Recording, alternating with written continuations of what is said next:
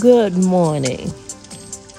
I'm Khadijah. Kit Kat Moments, Revelations of Life. Your decisions determine your destiny, not your circumstances. Okay, I'm going to warn you in advance. I'm getting ready to step on some toes. Uh, I'm getting ready to probably make some people mad and upset, but it's okay.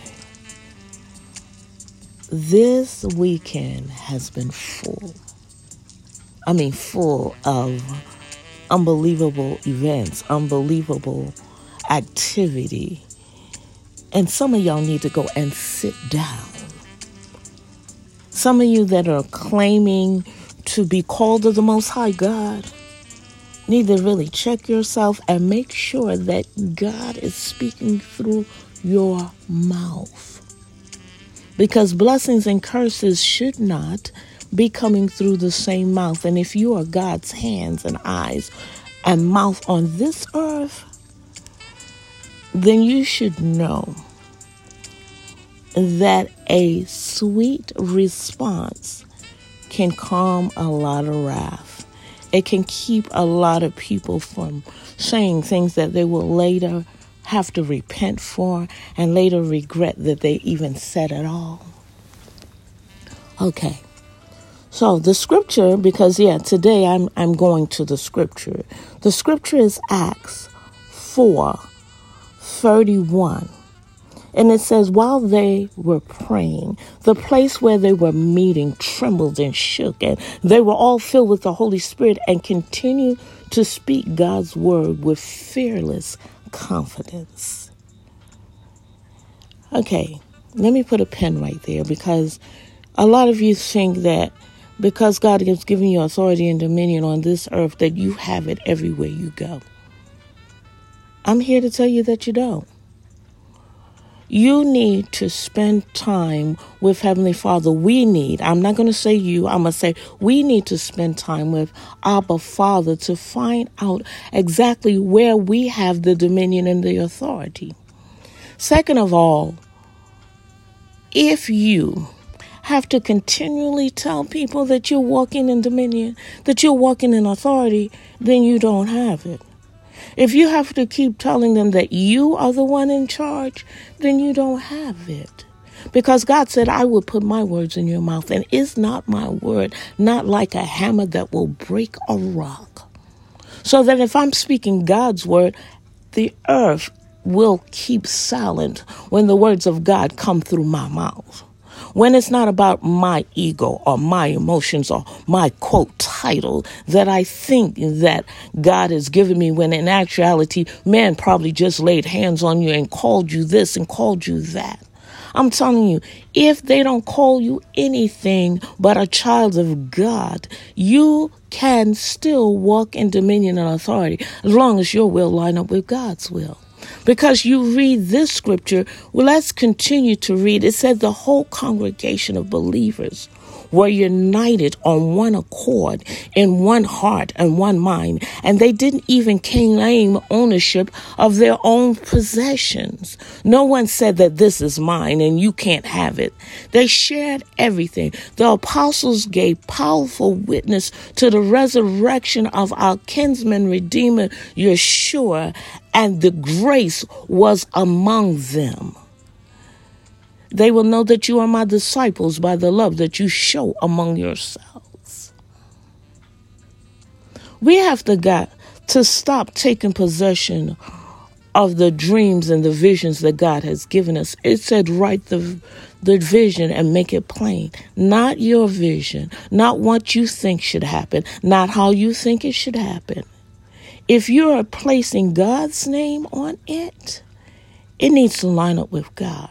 And then you, we as believers, as leaders, must walk in humility.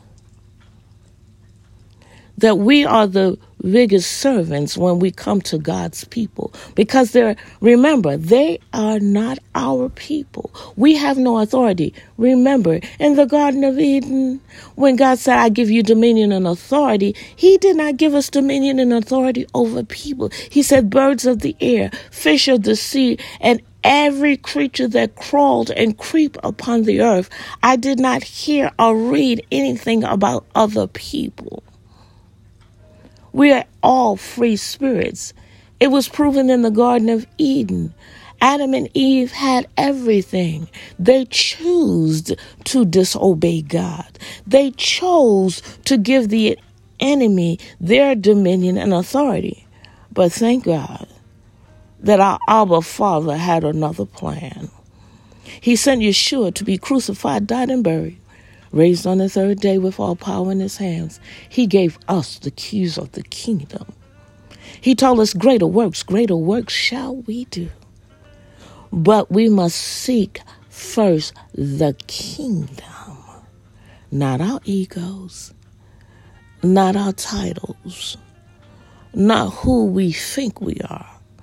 Because when we are running back into the church at this time and we're seeking revival, we have to be careful what spirit we are reviving.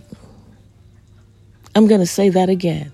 What spirit are you reviving? Because there is the spirit of darkness and the spirit of light, and light has nothing to do with darkness. So if you got temples flaring, attitudes, and I want it my way or the highway, and I'm going to take dominion over this, and I'm going to walk in my authority. Whose authority are you walking in? Because just like God has dominion authority, the enemy is great at counterfeiting. He is great at taking the good things of God and turning them around so that he can use them. And you think it is of God. But if you have close discernment, you can see that it is not. We need to check ourselves as believers. We need to get this thing straight because there's a reason that the church doors were closed. Do you think that, that God could not have hindered that? He allowed the church doors to be closed so that we could stop getting into our little cliques and our little good old boy systems and do what he has called us to do to be the church, to be the temple of the Most High God here in us. Whenever I go anywhere, I carry kingdom with me. I am not a church building. I am the church. I am the body of Christ. I am the ecclesia. And every one of us should be declaring that instead of waiting for our church building doors to open back. During this time of social distancing, everyone that crosses your path, that God allows you to cross your path, you should be speaking of a holy God that can do anything but fail. But instead, we're rushing to get back into the church building where we can find people that are speaking the same thing that we're speaking. When I first got saved, I used to want to learn the church lingo. But after being and walking in the spirit that is in the church, I have learned some things. I've learned that there's only one language, and that's God's language. That I don't want to be part of the Tea Party and the cliques. I don't want to be with the crowd because the remnant are the ones that seek after God. Broad and spacious is the road leading to destruction, narrow and cramped the road leading to salvation. Place my feet, O God, on the straight and narrow path. We need to do some soul searching. We need to do some self examination. And above all, we need to know that just because the church doors are open does not mean that God is there. You can have as many revivals because what spirit are you reviving? Because remember, just like you're panning to get back into the to the church building, the enemy has been sitting on the sidelines waiting for the church doors to open so he can once again wreak havoc in the church. Because, can I tell you, the enemy is not against the church, the enemy is joining the church. Pray for a discernment of spirits. Try the spirit not by your spirit, but by the word of God. And if it does not, if it does not, if it does not line up with the spirit of the word of God, then why are you doing it? Why are you spending the precious time that God has given you supporting something that is not God? And there's one other thing I'd like to share with you because I've been talking to God. I've been in that secret place. God said, I give you vision. The, the poor, the sick, and the widows are going to be with you always. And the theme of the Word of God from beginning to end is to feed the orphans, support the widows and the needy. Not for me to finance your vision of what you think kingdom is supposed to look like. Yeshua when he was on earth, he didn't talk about building a church building. As a matter of fact, he had church on the seashore, on hilltops and mountainsides and hillsides. And thousands were saved and delivered because of the miracles. Signs and wonders should follow those who believe. If we are walking in the footsteps of the Most High God, if we are walking in Yeshua's footsteps that He left here on this earth, check ourselves examine ourselves. I'm telling you, I'm examining myself every day because when God gives me the release to do what He has called me to do, I don't want to miss Him in this season. I want to be able to recognize His timeline like the sons of Issachar. I want to be able to lay hands on the sick and they recover, the dead and they shall arise because I was sent here to speak God's word to the brokenhearted. Let not my living be in vain. I'm going to stop right there because I'm full right now. And there's a lot that is on my heart right now. But God has not released me to share. But I need for each and every believer that's under the sound of my voice to examine yourself closely and be honest with yourselves and not sugarcoat and cover up what you don't want to see. Because God is exposing us.